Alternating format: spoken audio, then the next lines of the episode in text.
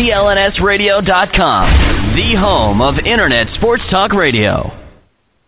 Legends are made in the N F L, and the quest for the Lombardi Trophy continues. Brady moving and looking and has time and then throws, and that is caught for a touchdown. Intercepted by Wilfork. That's Wilfork with a game changer. You're listening to Patriots Beat. Two minutes, second down and six.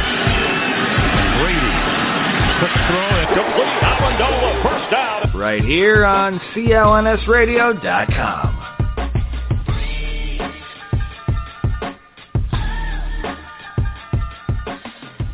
Well, good afternoon, New England Patriots fans, and welcome to C L N S Radio's Patriots Beat. I am your host, Jeff Kane, at Boston Fat Guy on Twitter, joined as always by Bob Snowden, at Snowden. Bob, we got a nice show to you, for you today. Uh, we'll be joined by Sean Glennon, author of Tom Brady versus the N F L, the case for football's greatest quarterback. He'll be joining us very shortly. We'll talk a little bit about the N F L draft. We will also talk about the N F L in general and how much is too much. They're, uh, they're of course, talking about expanding the playoffs and going out and uh, just playing on Thursday nights and playing on Saturday nights. And this is just, I think it's might be reaching its saturation point. But anyway, three four seven, two one five, seven seven seven one is the call-in number. If you have anything you'd like to talk to us about, uh, the C L N S Patriots Beat podcast is brought to you today by the C L N S Uh, Radio's Celtics Beat podcast, which can be heard every Saturday at two p.m. They do a great job. And, of course, also tune into our great post-game shows as the Boston Bruins tied the show, uh, tied the series up one to one, and Patrick Shankauer and Kevin Majority did a fine job at that. Bringing my, uh, my co-host and cohort and the greatest writer that C L N S Radio has ever seen, Bob Snowden. Hey, big guy, how you doing? You sound a little bit... Uh... I'll use the word tired rather than hungover today. You okay? little trouble little, spitting little, it out. Little tired. I'm a little tired. So that's all well, right. This was another one of those weeks, Jeff, where we went and, and we're looking for things to talk about. And you can always talk about the draft, and we will, and, and have, especially the last two weeks. I mean, almost the entire show has been focused around the draft uh, with the guests we've had. But I, we got to Thursday or Friday, and I was trying to think of some other topics. And I had uh, the original list I sent you had three things, I think, on it. It's like, uh-oh, we, we're going to really need to spread this one out. But again, as the week end developed, we found a lot of good things. Great guest in Sean Glennon. So all of those listening in that are Tom Brady fans will really enjoy this, because he'll, he'll back up every argument you ever made. Why Brady is the greatest. He's written a, a really nice book about that, so he's going to be on. And I look forward to a, another good show. Yeah, of course you look forward to another good show. How could you not? We always have good shows here on Patriots Beat. And yes, great book by Sean Glennon uh, about the Mister Tom Brady. And you know what? Tom will be thirty-seven years old this coming August. No thirty. Way. Yes, thirty-seven no years way. Old he will be. And you, it's starting to wonder about his football mortality. Is this the year that they go out and draft the quarterback that is going to be Tom Brady's successor? If you look back at uh, the nineteen eighty-three draft, considered the best draft in his, in the history for quarterbacks. You had, of course, uh, John Elway going number one to the Baltimore Colts and then getting traded to the Denver Broncos. And you had um, Jim Kelly coming out and going with the uh, – the good old Buffalo Bills. And, of course, the Patriots swung and missed with Tony Eason. The Jets swung and missed with Ken O'Brien. And then, of course, the Dolphins got uh, Dan Marino. So the question becomes, when you replace a legacy, if you look at a team like the Buffalo Bills, they're still trying to find a quarterback to replace Jim Kelly. The same can be said about the Miami Dolphins looking to replace their quarterback. The New York Jets, of course, have been trying to replace Jim uh, Jim uh, Namath, or Joe Namath, for forever and a day. Good old Jim. His brother yeah, Jim was yeah. pretty good, too. Yeah, you know, and then uh, you, you just go didn't and, go to uh, Alabama. Exactly. So you didn't get the notoriety. And then you go and you look at uh, at the Denver Broncos, who forever tried to replace John Elway, and it wasn't until John Elway became, you know, the high hump, humper, the high honcho over there at uh, at Broncos Place, and he he brought back in uh, Peyton Manning. And it just goes to show you how hard it is to get a signal caller in the N F L that is just great. I, I'm just really disappointed that you said Tony Eason was a was a bust. Oh God! I mean, come on! How can you say that? You, the the Super Bowl game when Eason was hurt on and off during the year, and they were playing the Bears that year, and I had an opportunity to go to that game. Uh, I was living just outside of New Orleans at the time, and and didn't go. Unfortunately, I had the opportunity before the season began, and no one was expecting the Patriots to be that good. Uh, but I, he was just—he was a wuss. That was his problem. He was a wuss. Well, he he was. could throw the ball. He could, you know. It wasn't that he didn't have skills, but he was a wuss. He, uh, if he had Steve Grogan's heart, he could have been a great quarterback.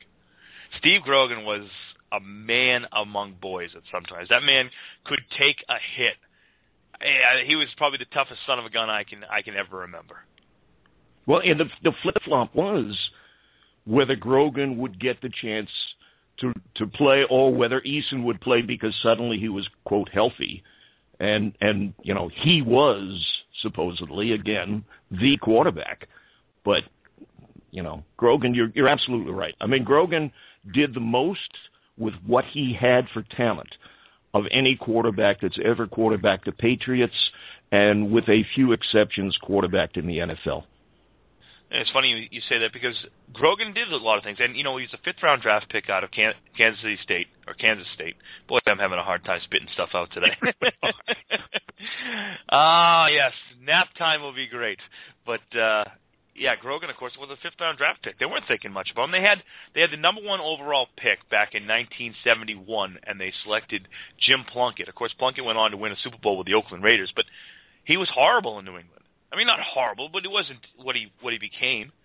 And lo and behold, a, a fifth-round draft pick, you know, out of K-State comes in and, and leads the Patriots to, you know, the playoffs in seventy-eight. Uh, Super Bowl, you know, I know he he didn't lead them to the Super Bowl, but he got them there. And he played in that game, Steve Grogan. I mean, and Grogan played up until the nineteen ninety season. I mean, great, great quarterback in Steve Grogan. Numbers-wise, he wasn't great, but you know, tough son of a gun who played for sixteen years in the N F L. That's that's saying something. The only the only quarterback I can think of off the top of my head, and I'm sure someone will come up with more, that got as much out of what little they had. And I don't mean Grogan was terrible, but he he didn't have, obviously, the skills of the top-rated quarterbacks, was Joe Kapp. Now, I'm probably going back before your time, but Joe Kapp, who ended his career as a Patriot, through like Buffalo Bill. Ah, yeah, he he threw the ball very similar um, to a fella that was trying to be on the Patriots last year and had won all kinds of awards in college. But he threw a knuckleball every time he threw a pass. He could not uh, couldn't throw the ball. But Cap found ways to win. He was with Minnesota for a long time, uh, and then became an actor. If you see some of the movies from the, I want to say mid-seventies, late seventies, you'll see Joe Kapp in, in a lot of them. But he's the only other one that kind of jumps out at me as a as a quarterback uh, that, that really had very limited talents but got the most out of them. And I, I loved Grogan. I thought Grogan was, you know, blood and guts and everything you want in a quarterback. Yeah, the Patriots were, you know, have been lucky in, in the quarterback department. I mean, then they get Drew Bledsoe. And, and Drew Bledsoe for as much knock as he's taken over the years in New England because, you know, he, he didn't win a Super Bowl and he was the number one pick in the nineteen ninety-three draft. There are three men that kept the New England Patriots uh, in New England, and they are Drew Bledsoe, Bill Parcells, and, of course, Robert Kraft. The three of them brought football back to New England. New England, you know, the Patriots were uh, the fourth-rated team. They were, I mean, they didn't have the Revolution then, and if they did, they would have been behind the New England Revolution. That's how that's how bad it was before, you know, nineteen ninety-three. I mean, they were coming off a, a two and fourteen season in ninety-two and a and a one and fifteen season in nineteen ninety, and, and the failed experiment with Dickie McPherson when they brought in uh, when they brought in Bill Parcells, and and it just changed things around. I mean, you know, that shows you what, what can happen. I mean, they changed things around. We talked about this a couple weeks ago with Bobby Kavitsky about, uh, you know, Drew Bledsoe and, and how we were talking about that we were hoping they selected Bledsoe instead of Rick Meyer. And, I mean, that was a great decision in the uh, in the history of the New England Patriots. Yeah. And, and like you said, they've been lucky throughout history, their first quarterback, and now I'm going back to my time. Dave Pirelli was was really a solid quarterback when the franchise first started. And, you know, they've, they've had some decent quarterbacks along the way. But let's face it, Brady is by far the best they've ever had, and, and I'm certain we'll be really going into him when Sean gets on, on board with us. Hey, let's talk about something else real quick, because we may get into Sean and not get to some other topics. I, I and we're speaking of quarterbacks. Happened to notice this morning on tweet, uh, Ben Volk had written uh, a little piece, and I scanned on it, and uh, about your favorite quarterback, Johnny Quarterback. Uh, you know, and, and he made a point, I didn't realize this, the last time a Super Bowl-winning quarterback was drafted after a wide receiver who he played with in college was in nineteen sixty-eight. So now with four days to the mock drafts to go, Mike Evans is projected to be taken in the fourth and seventh pick range, and Manziel may slip below him. So there, that may be history that occurs again all the way back to nineteen sixty-eight. So I want to bring that up. I read that this morning, and I thought that was real interesting. And and Ben, uh, and if you're on Twitter, at N F L underscore Ben, really gives some good stats every once in a while. So I enjoyed reading that one this morning. I know we've had our draft experts in, in Daniel Jeremiah and, uh, of course, Mike, uh, Mike Loyko last week. And, you know, they've talked about Johnny football. I, I I look at it, and you know, and I'm not a scout like uh, Daniel Jeremiah was. I don't sit and look at the tape as much as as a Mike Loyko does. I look at the eye test, and I and I just look at Johnny football, and I'm saying it. I'm calling it right now. Bust. He's going to be a bust. He there's nothing special about him. The only thing special is that he wins. That he finds a way to win. But once he comes into the N F L and he goes up against, you know, more talent, that ten-cent head of his is gone. I know he's well, and, you know. And that's the issue, is the ten-cent head. I mean, he, he has the ability to be a decent. I don't think he'll ever be a great N F L quarterback. And people compare him to Fran Tarkenton as a, as a quarterback and the type of quarterback he is. But Tarkenton was a dedicated football player and football, and, and now is a great businessman. Uh, Manziel's head is just in another world. And even with skills, um, I, I just worry that, you know, he'll go down the beaten path of some other quarterbacks that we've mentioned in the past. And I, I don't think psychologically he's anywhere near ready to play in the N F L. Not to get off on a, a tangent here, but uh, you bring up Fran Tarkenton, and interesting note, Fran Tarkenton was actually drafted by the New England Patriots when they were in the A F L, and uh, he ended up signing with the, uh, of course, getting drafted by the Minnesota Vikings and went there. Talk about the difference of uh, what could have happened to a franchise had Fran Tarkenton been the uh, Patriots quarterback. Well, and you, you're talking about the old A F L, and I was watching, again, one of the E S P N, or oh, it may have been the N F L Network, was doing a special and talking about the competition when, you know, the A F L was first developed and the signing of players and the money that went around. And, and then you also had uh, the scenario with the, uh, God, I'm trying to think of what that other. U S F L. There you go, the U S F L, which really signed some huge names. I mean, they, some of the bigger names were originally with the U S F L, which survived, I think it was one year, maybe two at the most, uh, and then went under. But that's what actually created the big bucks in football as yep. as it's grown now. Back then, you know, if you were a quarterback, you made okay money. You didn't make spectacular money. It wasn't up to what some other sports were paying. But, boy, once once the U S F L developed and the A F L, the salaries escalated and now are almost beyond belief. Yeah, the problem with the U S F L, it was a, I mean, they've had some great talent. Of course, Steve Young uh, was a quarterback for the L A Express, and, and you know, you had Jim uh, Kelly. Jim Kelly, yeah. yeah. You had Bo Jackson playing for the New Jersey Generals. I mean, uh, Reggie White played there. It's just, I mean, it was it was crazy. The problem with the U S F L was that they tried to get too big too soon, and you know that in business, that if you try to grow too big too soon, you're gonna you're gonna fold. You're gonna it, it does it works more often than not that you fall out of favor because if you I just, remember right, Herschel Walker was there too. And he Herschel, yeah. yeah, yeah, I believe he yeah. was as well. Exactly, and I mean, I, I said that's who I meant. I meant Herschel Walker when I said Bo Jackson. Of course, Bo Jackson came out in eighty-seven, so that's what I, that's what I meant. I meant Herschel Walker. I didn't want to correct you and say it wasn't him. Yeah, it but. was. It was actually yeah, it was Herschel Walker, but. they uh, they had a good thing going. You know, they were they were starting to grow a little bit, and they were playing in the spring, and then they decided that they were going to try to go head to head with the N F L, and, and you know, you don't do that. That was just that was the downfall when they when they, in the second season they decided they were ready to go head to head, and that was a dumb decision. That that really was the killer, because there's no way they were going to go head to head at that point. No, it's just, you know, you were going Big Brother, you know, was was too big for them. It was, uh, but I mean, there was some great. Uh, I watched a special on it the other day uh, on the N F L Network uh, for the nineteen eighty-four draft, and uh, they were talking about the U S F L and how certain players, like like a Boomer Esiason, yep. fell to the second round because the Cincinnati Bengals, who ended up drafting him in the second round, had three first round draft picks and passed on him three draft picks in a row, and they finally selected him. Obviously, they thought he was good enough, but. They were they were scared that he would bolt for the money in uh, in the U S F L. So it, it's how it's how would you like to have been sitting in his shoes, or in these days in the green room, as they kept going player by player, and your name isn't called? That's got to be one of the most embarrassing experiences in the world.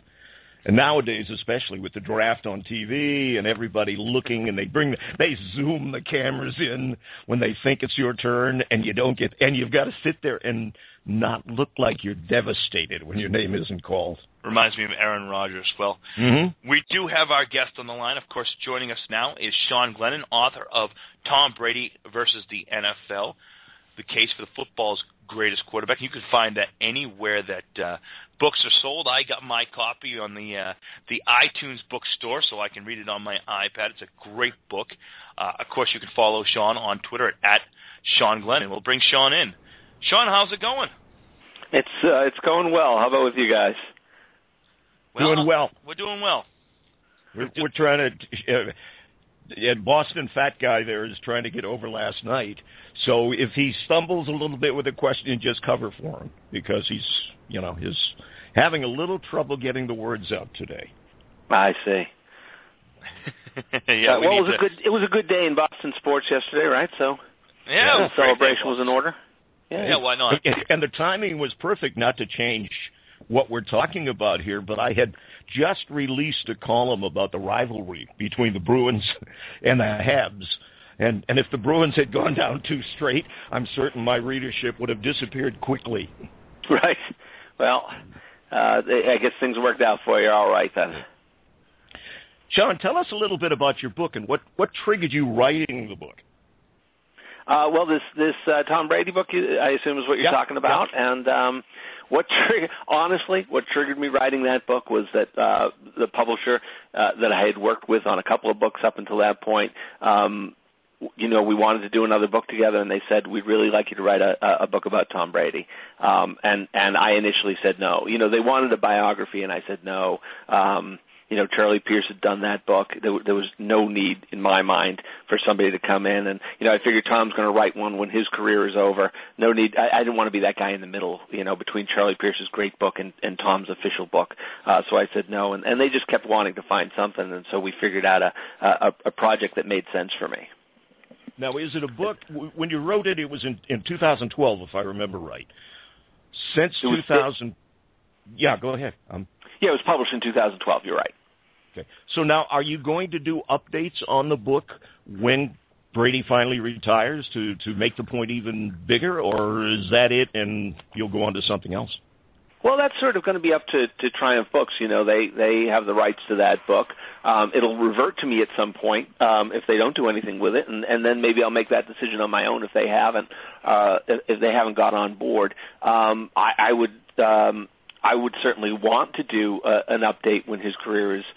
is all over. Um, and uh, so, you know, we'll see what, what kind of agreement we can come to. The, the book has sold very, very well, so I expect that um, they're going to want to do something. Maybe, uh, you know, I, what I've talked to, to them about in the past is sort of, you know, a, a deluxe coffee table version when he's over. You know, this, this book is uh, was published in, in paperback. Nobody was really sure that this book could succeed, so this book was published originally published in paperback. Uh, I think the photos are, are mostly black and white. Um, I, I'd like to do a, uh, you know, a big hardcover with, with uh, some gorgeous photography in it. definitely. Well, we were talking before you joined us, Sean, about the uh, the nineteen eighty-three N F L Draft and the quarterbacks that were taken that year. Of course, some Hall of Fame-worthy quarterbacks, and John Elway and and uh, Jim Kelly and, and, of course, Dan Marino. And, and the fact that, you know, the Miami Dolphins and the Buffalo Bills are still trying to find that replacement quarterback. What's going to happen with New England now? I mean, we, Brady can't play forever. He's thirty-seven years old. Is this the year that they finally draft a guy that can be his successor? That's a great question. I, I think this is a year when clearly this is a year when we can expect to see the Patriots draft a quarterback. Um, you know, it's, it's sort of been the, the pattern. You know, Mallett is, is heading into the last year of his contract. He's going to walk in free agency if they don't, you know, deal him before. Um, so they've got to have a quarterback that they bring along this year to be Brady's backup next year, if nothing else. Uh, you know, unless they.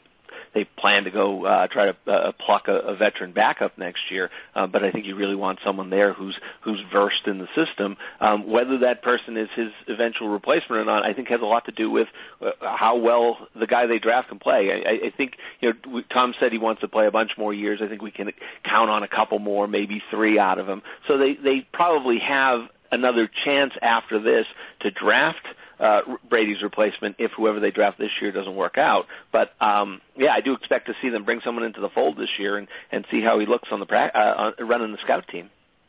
Do you see any way in the world that the Patriots-Brady combination goes the way the Montana-San Francisco ended and, and Brady leaving the Patriots? Yeah, I mean, I don't want to see that, and and uh, you know, I think that, that that goes for every Patriots fan, and also goes goes for me. I would like to see this guy finish his career here, but here's a guy who wants to play until he's, you know, he says until he's forty. Every year it seems to, to be that he wants to play, you know, he adds another year or a couple of years to how long he wants to play, and I don't know if that's sincere or that's just, you know, Tom talking. Um, But, you know, he's a competitor, and I think he's going to want to keep going. And it, it could conceivably reach the point where they go, where, where they have the right guy in place um, as his backup, and um, they see him, you know, his skills diminishing, and they say, you know, Tom, Tom it's time to, to hang it up, and, and he's not ready. Um, in that case, I could certainly see them parting ways. Well, and hopefully the person they have ready is Steve Youngish. And, and right. walk walk from one to the other. I don't see that happening, but it sure would be nice. Right. Well, those don't come around all that often. But you know what? Uh, guys like Tom Brady, these, you know, uber competitors, always, it seems like very few of them do the Elway thing where they walk away at the peak of their game. They always want to play past the point where they can where they can really produce. And it might be the it might be a situation where the Patriots have a guy who isn't Steve Young um, and who isn't Tom Brady, but who is probably a better bet at that point than, than Tom Brady at that point in his career. And and you know that Belichick will will make that move in a heartbeat if he thinks it's it's the best in the best interest of his team. You know, I got a little tidbit that I've been trying to trying to wrap my head around, and that was last year when the Patriots brought in Tim Tebow, and we saw it in the in the preseason where they started to they were running a little bit of that read option look. Do you think that could have been a precursor to the fact that the N F L is going more to that dual threat quarterback, and, and the Patriots with the draft picks that are coming out this year, the draft eligible quarterbacks, that maybe they, they get one of those dual threat quarterbacks and start to evolve the offense a little more? Yeah, I don't know. Maybe if that's if that's really where things are going. I, you know, I've seen this sort of this idea that, that that's where the N F L was going come up before and, and sort of go away. Um, I, I have a hard time believing that quarterbacks who play that way can have uh, the kinds of careers that you need a guy who you're giving that kind of money to have uh, in terms of longevity, uh, you, you know, uh, sustainable health. Um, so, I, you know, I still tend to, and I'm not saying, I'm not dismissing it and saying this is a fad, it'll go away, um, I, I, but I, I, I'm being reserved about it. I, I will believe that that that kind of offense can work in the N F L in the long term when I see it. Now, that said, it may be that, that the coaching staff and the and the personnel staff of the Patriots have seen enough and they know it's going there and, and they're looking for that guy. But um, I, you know, I can't speak to that. It doesn't it doesn't seem to me that it's been proven yet. If you're just tuning in, we're talking to Sean Glennon, the author um, of Tom Brady versus the N F L: The Case for Football's Greatest Quarterback. I'm certain, and, and the biggest debate I hear on the Brady greatest ever quarterback is Joe Montana.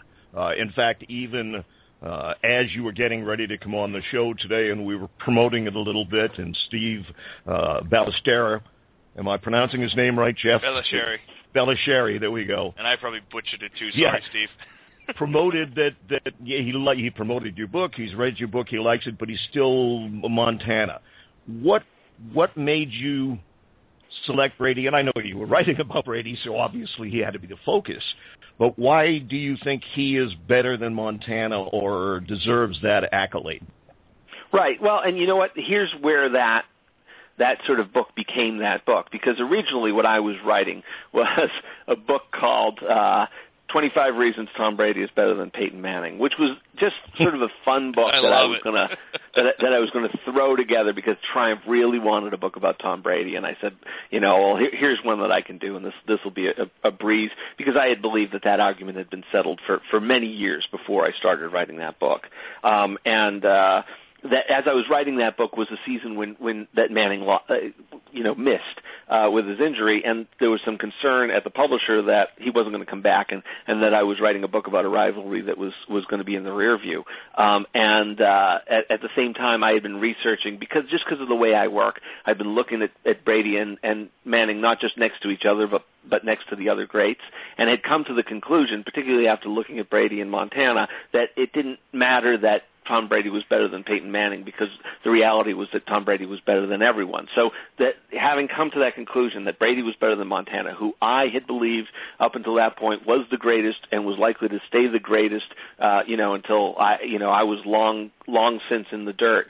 Um, It was coming to that conclusion that made me realize that, that this is the book that I should write, that Tom Brady's the, the greatest ever. I don't think it's by a wide margin. I, you know, and Steve and I have gone back and forth on this. Uh, I have the greatest respect for him. Uh, he and I uh, are, uh, you know, I don't know if we know each other well enough to be friends, but we're certainly friendly acquaintances and, and have a great online relationship and have, have uh, had many good conversations in person. Um, I, I He, we just, we just happen to disagree on that point, and, and I think that there's a lot of people out there who continue to disagree with me on that point, and probably always will. And, and it's, and it's really hard for, I can't fault any of them, because Montana was amazing. Um, it, it certainly, it, you know, I, I don't think that.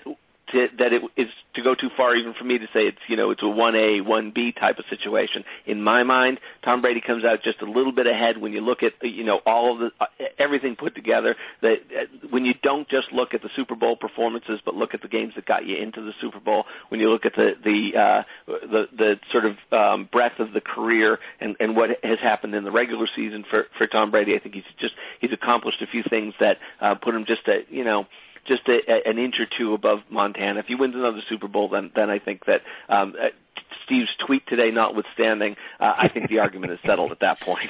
Well, I guess you saw that. His response. Huh? I did, yeah. And, and you know what? There are, are some people, and Steve it, isn't one of these. Steve will could articulate his argument very well for why even one more Super Bowl won't tip the uh, won't tip the balance in, in Brady's favor. But there are a lot of people out there who. Um, have just bought, have just decided Montana's the greatest ever, and they're not, and they're never going to accept anybody else. And you know what? I even respect them. Um, never mind someone like Steve who who can tell you, you know, his reasons for it. And uh, you know, there are, look, there are people out there who uh, still hang on to the idea that Bart Starr was the greatest, and there were a lot of people who were very reluctant to accept Montana as the greatest ever, because clearly it was Bart Starr, and it was always going to be Bart Starr, or maybe for some people Johnny Unitas. Um, although I think those people were always mistaken. Um, it's just it, it's it's there's no hard, there's no. you know, cut and dry answer to this uh, to this question. I don't know. You know, maybe Tom wins two more Super Bowls, and there is a cut and dry answer to the question. But you'd have to ask Steve about that. Well, that's the one thing that you want to sit there, because you can you can look at, at Joe Montana and, and say, okay, he was four and zero in Super Bowls. You know, he had four Super Bowl rings and never threw an interception in the Super Bowl. He's the greatest ever. But then you can look at Tom Brady and everything he's accomplished, and he's doing it in the salary cap era, which of course the San Francisco forty-niners didn't have to deal with. And we saw right. what they had to deal with when, when they got into the uh, salary cap era. They got through salary cap hell. So, but that is a, definitely a conversation uh, for a later date. I've talked to you earlier, Sean, about getting together a, a panel about the uh, the greatest quarterbacks of all time, and, and you, of course, will be part of it. And Steve has also uh, gone to join us. We're going to be putting that together for a future Patriots Beat.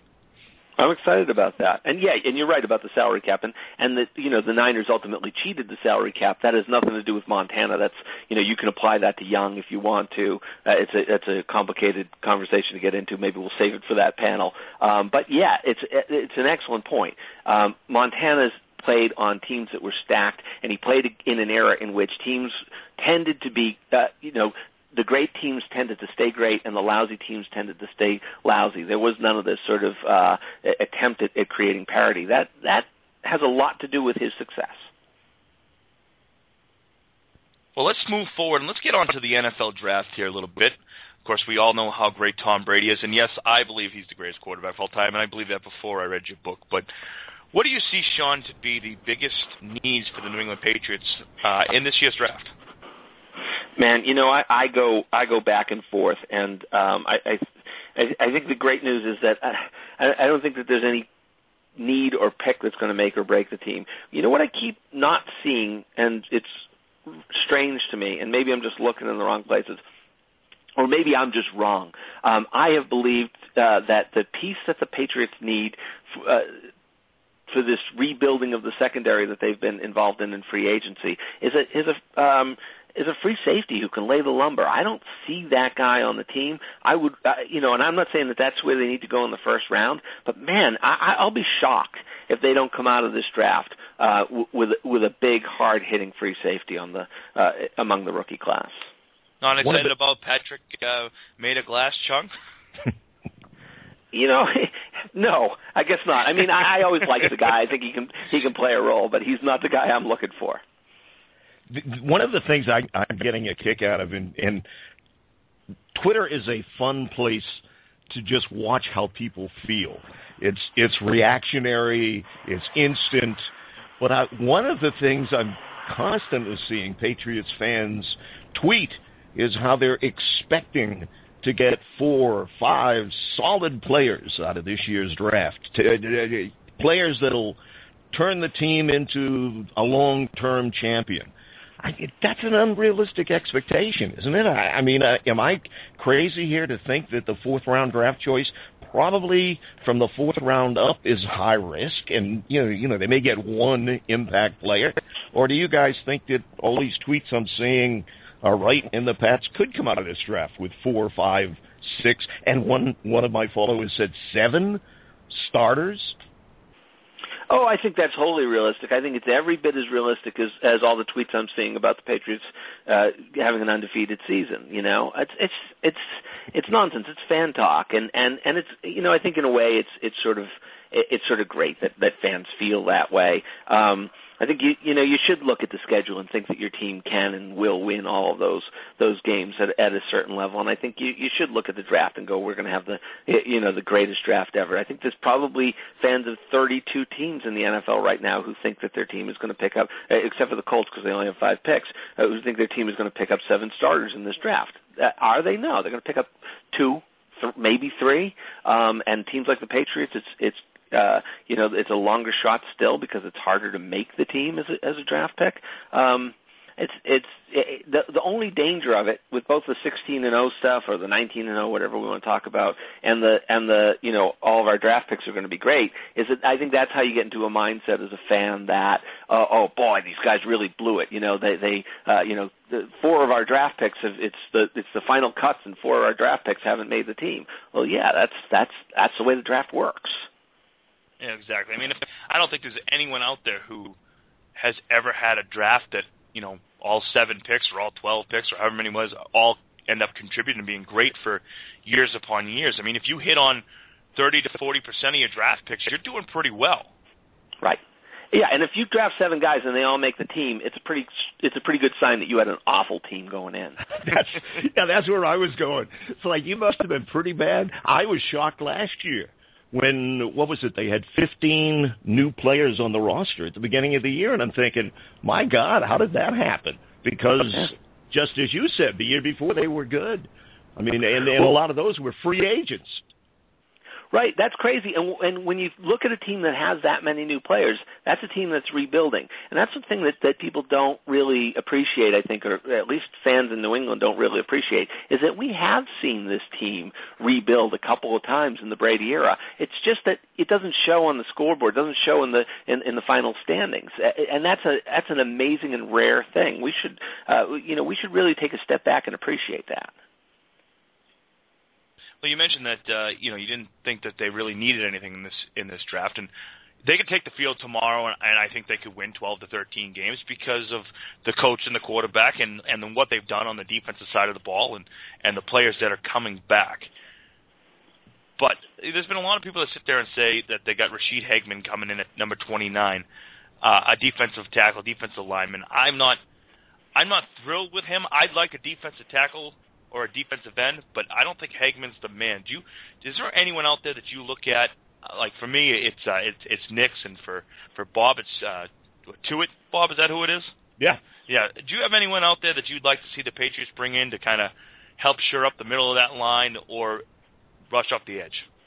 Yeah, well, I mean, I like Tuitt as well. Um I, I, I'm not saying that. So get, don't get me wrong. When I say I, I don't think that they have, have needs, they, you know, they, they've got needs. I just don't think that they have a situation in the draft where they that it's going to a good or bad draft is going to make or break the team. I agree with you. I think they could go out now. I do think that they could improve. I think that they could improve on the interior of the offensive line, frankly, um, and, and that's something that I would like to see. I don't think that happens in the first round. That might happen in, in round three or four. Um, But yeah, I, you know, I think that this is a team that hasn't really had uh, a you know a real amazing five technique since the Seymour trade. Um, this is a team that, that um, you know, I'm glad that Vince is back on board, and and I think that he can contribute. I know that uh, rebuilt Achilles tend to be stronger than than uh, the natural Achilles, so I'm not worried about that. I'm more worried about his conditioning and his age at that point. I think so. I think they need to, to find someone who can uh, come in and, and maybe spell him and be the person who eventually takes over that role.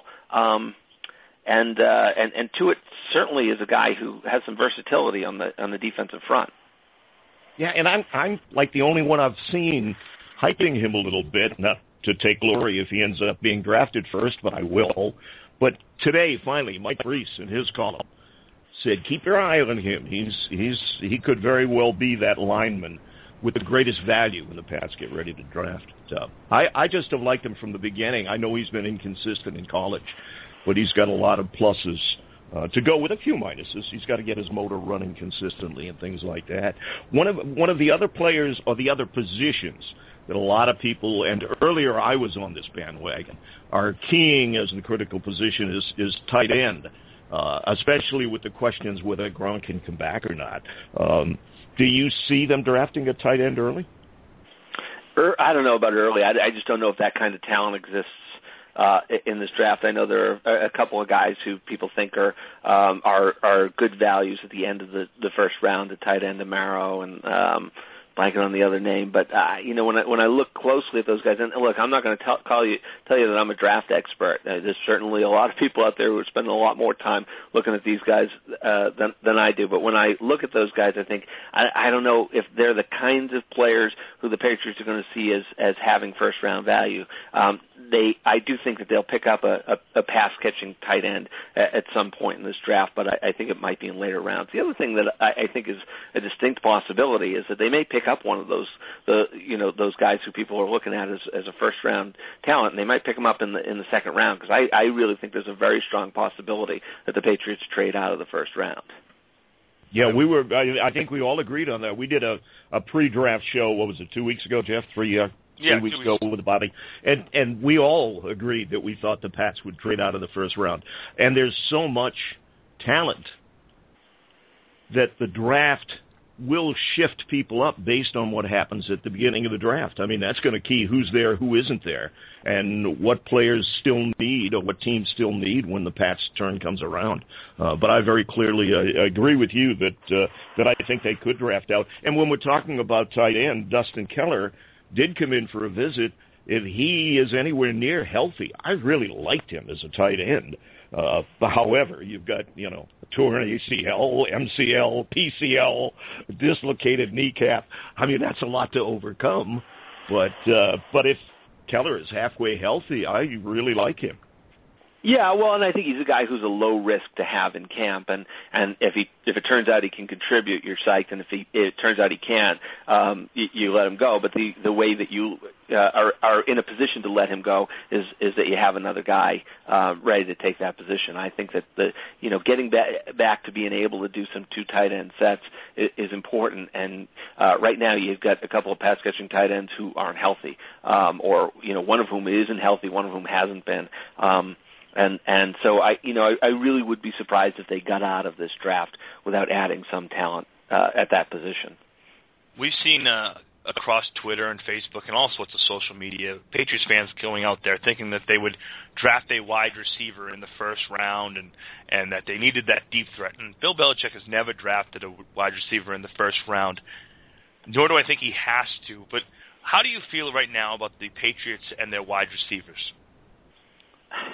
I, you know, I think that uh, I'm not as concerned about the wide receiver position as a lot of people, which is to say I, I'm, I'm really not concerned about it at all. Um, I think that they have some, some talent at that position. I think that uh, I think that they had rookies who were who were really good last year, and people just don't appreciate what those guys brought to the table. You know, there were some injury issues, but um, but they, you know, sort of they both of uh, both of the rookies who spent time at that position, and, and I'll, you know, sort of set Boyce aside, um, produced when they had the opportunity to produce. I, I don't know. I, I think there's a there's a ton of of uh, talent on that posi- at, at that position. Would I be surprised in the later rounds to see the Patriots pick somebody up? No, but I, I, do, I don't think it's a necessity, and I certainly don't think that there's any chance that they're going to draft any any wide receiver in the first round.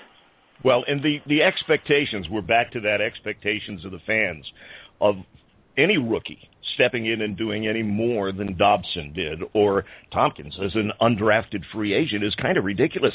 So if they draft another one this year, they're going to go through the same thing. Brady's got to adjust to them. They've got to adjust to Brady. So, you know, I, I say these guys are really young and showed, just as you mentioned, Sean, showed the ability to do a lot of good things. They've signed...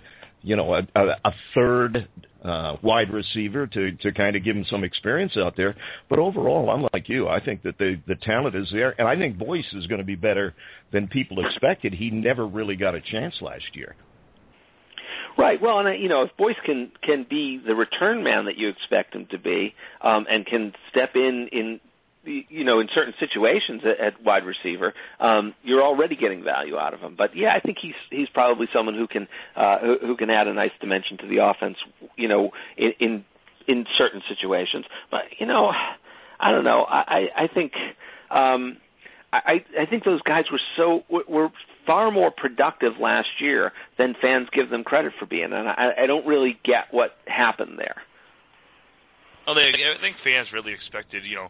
They they expect that deep threat. That, I mean, that's the big thing. Oh, we need a deep threat. We need Randy Moss, and, and you know, for them to come in and uh, I think Aaron Dobson had thirty-eight or thirty-nine catches for five hundred something yards, and and Campbell Tompkins did roughly around the same. I mean, that that's great. I, I don't understand the the look at this saying, oh, we need to take the cover off the ball.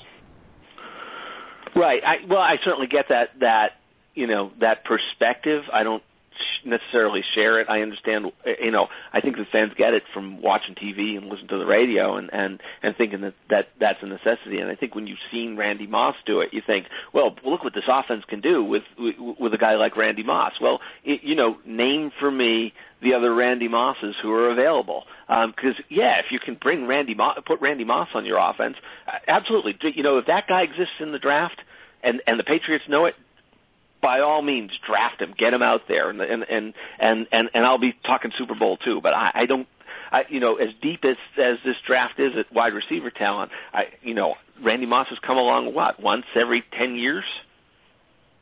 Yeah, exactly. Final question for me, Sean, because I consider you the uh, the quarterback guru. Um, your thoughts on Johnny Manziel? Uh, I think Johnny Manziel is. Um, is uh, headed for being one of the bigger quarterback busts that we've seen.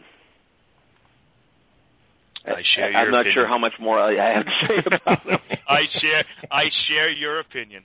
if you listened at the very beginning of the show, we talked about him a little bit, and that's exactly what Jeff was saying, is he felt the same way. And I agree. I think psychologically, yeah, and I'm not going to go over all the points we made earlier, but I think he's a head case waiting to explode. Yeah, and I, I and I don't think he's he's all that talented as an N F L. I think he's a great qual- college quarterback. He's one of those guys who's great, you know, been a great college quarterback, and and uh, I'm not sure that the talent translates to the N F L, and I, and I certainly don't think that the talent translates to the N F L when you have uh, when you have his attitude. I think the only thing that will temper the uh, the, the degree of bust that we see Johnny Manziel as is is where he falls. You know, if, the, if he falls into the beginning of the second round, then then we'll look back in a few years and go, whoa, well, now we know why he fell back. It fell into the beginning of the second round, and we won't say, you know, greatest bust of all time. But if the Texans take him, uh, and I don't think that they will, um, at number one, it's uh, it, it, it's going to be ugly. Well, my final point is, great book. Are you going to write any more? Are you still writing? Planning on writing any more football books? Absolutely planning on writing some more football books. I, I don't have anything that I can tell you about right now. I, I have a sort of a rule of not talking about something until it's uh, it's moving toward publication, but uh, I think you can expect to see more football books from me in the future. Excellent. We can't wait to read them, Sean. Thank you very much for joining Patriots Beat. Thanks for having me, guys. Thanks, Sean. That, of course, was our good friend Sean Glennon, author of Tom Brady versus the N F L, The Case for Football's Greatest Quarterback. And you can find that book anywhere that you like to buy your books. As I said, I bought it on the iTunes bookstore. Sean, I, it's also available on Amazon, I'll mention. So cut in on you for just a second. So. You, you can cut in on me. I'll, I'm all right with that. Then. All right. Sean, of course, was brought to you by the uh, the C L N S Radio iTunes feed, w w w dot itunes dot com slash C L N S radio. Please download it. Please listen to our other great podcasts, including, as I said earlier, Celtics Beat and uh, the Boston Sports Connection. Of course, our post-game shows. We do the uh, the Patriots post-game show and the Boston Bruins post-game show during the playoffs. And then, of course, our award-winning Celtics post-game show, which they do such a great job with over there. Uh, subscribe. Give us a like. It's the uh, it's the way that we grow, and we appreciate that. Uh, so great guest there, our, our good old friend uh, Sean Glennon. He's uh, he wrote a great book, and uh, it, it's good to go from there. So let's let's move on a little bit because the uh, the N F L draft is uh, is you know a mere five days away. Starts Thursday night, and uh, We've been we've been talking a little bit about it over the last few weeks with, of course, guests like Daniel Jeremiah and Mike Loyko from anti patriots draft dot com. We're starting to get the sense, and I saw it today, that the uh, Houston Texans are ready to trade out of that number one pick. What are your thoughts on that, Bob? Mm, boy, I, uh, I to me, they'd be crazy. I don't know what they will get. That triggers, obviously, if they get a... a high first round and then just moving up a space or two and get another good pick out of it maybe. But, you know, I, I just, to me, the player that's out there, uh, Clowney, is a once-in-a-lifetime type player. And there may be a few questions on him, but we've, we've talked before about the combination of what a pass rush that team would have with Clowney in there. So, I, you know, could happen. Um, who are they? I haven't seen those. So what teams are they supposedly talking to, Jeff?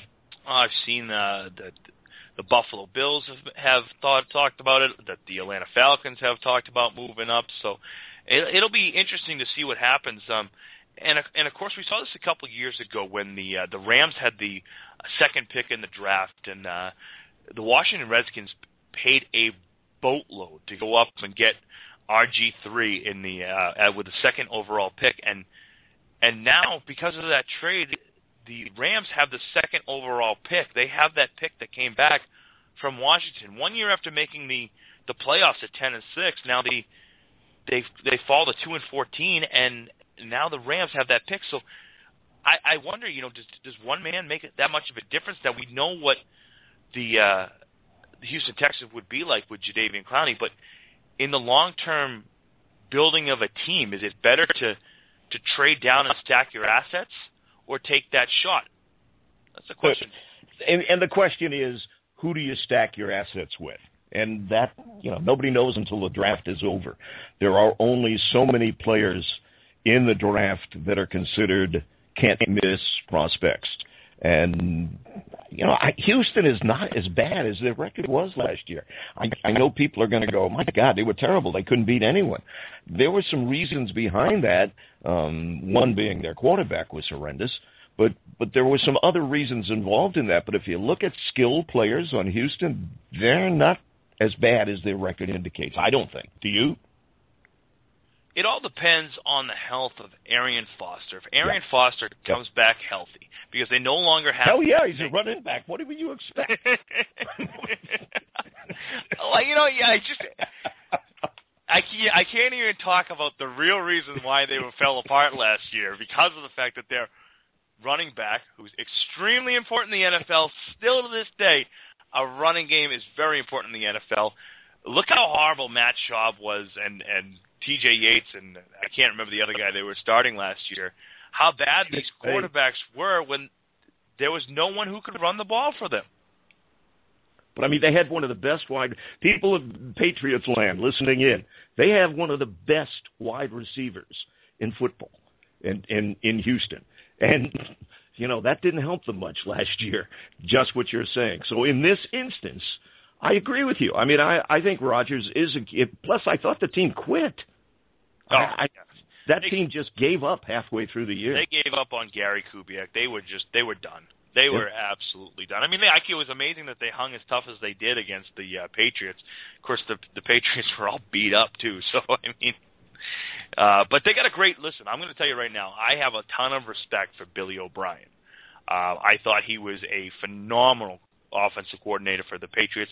I love the way that he wasn't a yes man to, to Bill Belichick, wasn't a yes man to, to Tom Brady. He, you know, he got into Tom Brady's face, and who can forget, I believe it was against the Washington Redskins um, a few years back, where Brady threw an interception in, uh, in the end zone when he was trying to hit uh, Underwood, and uh, he's yelling there, he was effing open, and, and you see Bill O'Brien screaming right back at him. I think Bill O'Brien is going to be a phenomenal head coach in the N F L. He did a very nice job at Penn State. If there's one thing that I kind of fault him for, is that he didn't see it through at Penn State. But, you know, and if someone's offering me money to go coach in the N F L, I think I'm going as well. But he goes into those those kids, you know, that, that are committed to going to Penn State for Billy O'Brien, and then two years into it, he, he leaves, you know. And, and now with the way that the college football rules are set up, these kids can't transfer. They, if they transfer, they have to sit out a year. I think that's got to change. Uh, and I agree. I think everybody feels that way except the coaches. And the coaches, that, that has become so commonplace that, that no coach that is a good coach and recruited fills out their contract. I mean, it, it just doesn't happen, even at the major colleges. Hey, let's change subjects for a minute because we're running short on time. I know you wanted to talk about this one, and I agree. You and I had mentioned it before. The fans in the stands, does the N F L care about the the average football fan, who the lunch bucket gang that saves every penny they've got so they can go see a game live, uh, relies on it being played at the time the team has it scheduled, uh, he, he pays for their seats and has them from year to year? What do you do you think the N F L really cares about the true fans? The only thing the N F L cares about is money, and where they get that money is from corporate sponsors and from the television networks. It's exactly why the N F L is going out there and, and you know, talking about expanding the, expanding the playoffs, because that's millions of more dollars into their pocket. They don't give a damn if if the product on the field suffers, because dum-dums like you and I are still going to watch. That's the problem right there. Is is the N F L is now run by a lawyer who, an economics major, who freaking just wants to make money. Roger Goodell made forty-four million dollars last year. That guy has no clue what it's like to be a, a typical N F L fan who wants the best product on the field. And I have a feeling that it's going to suffer if they add, you know, more corporate box seats, if they if they add another playoff.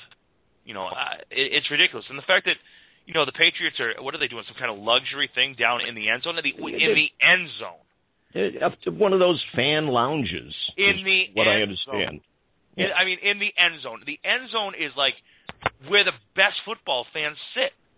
You know, those are those are the guys. Those, you're right. Those are the lunch pail carrying guys who go freaking crazy. Look, look at Oakland with their guys dressed up like crazy. Where are they? They're in the end zone. Look at Cleveland. Their team is horrible, yet they have this unbelievable fan base, and they have the dog pound. Where's the dog pound? It's in the end zone. Why are you taking away one of the greatest sections, which is the end zone? These are the guys that can't afford the fifty-yard line seats. You know, it's just going to make that Gillette Stadium less loud than it already is. It's one of the quietest stadiums in the world because people go there and sit on their hands and they eat their freaking cheese and wine. It's well, and yeah. if you look, the other thing when you go to a game at Gillette Stadium, look up at that hangover section that is the the elite seats, and they're always half empty. Everybody's back in. And if you've ever sat there, if you haven't, you won't know what I'm talking about. But when you when you have those seats, and I happen to have them because of corporate sponsors, a couple of games, you go back and they're watching the games on the T V in this lounge that's behind there where you can drink your beer and sit comfortably. And if the weather's bad, you don't have to sit outside in the cold and watch the game on T V. You watch even the biggest games. Those seats look like they're only about half full, even though those people are there at the game. I mean, what a waste. It's ridiculous. And you know what? I just it drives me up the wall. I mean, don't don't get me wrong. I love the fact that we have Gillette Stadium. It's it's so much better than than you know the old Foxborough Stadium. Foxborough Stadium was, was a hole.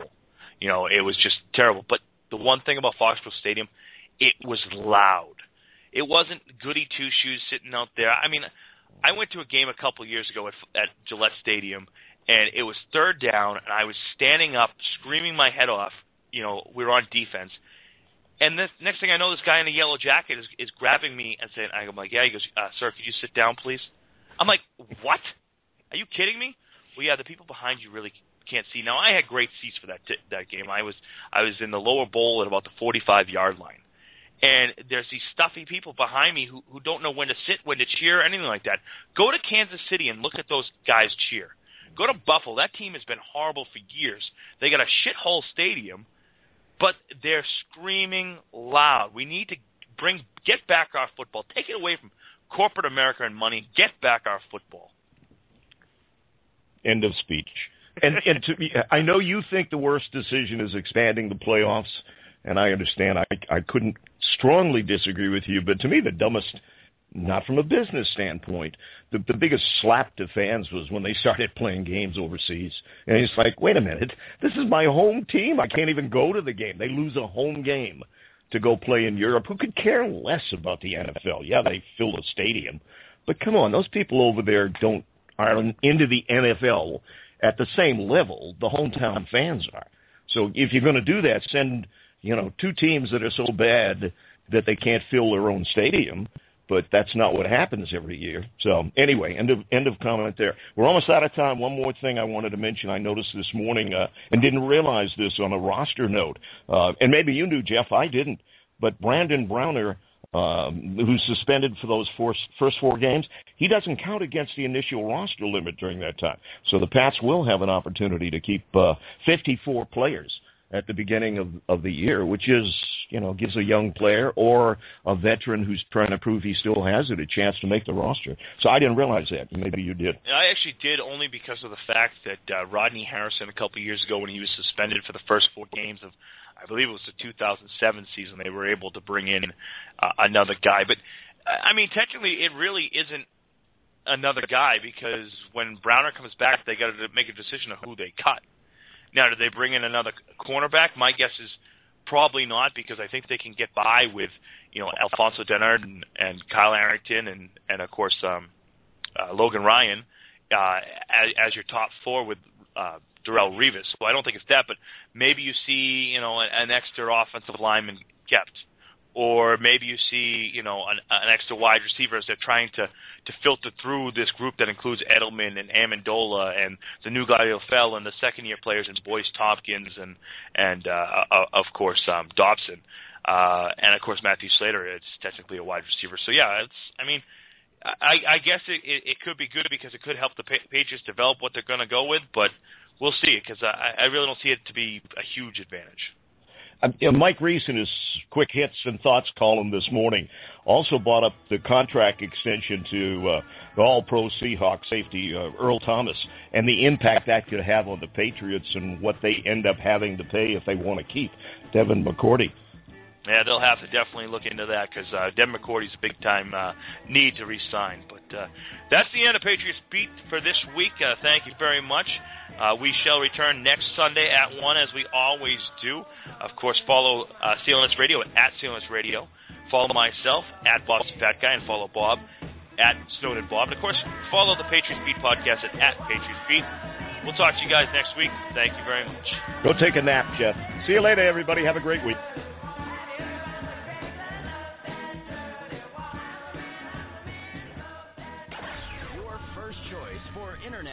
Talk Radio, C L N S Radio.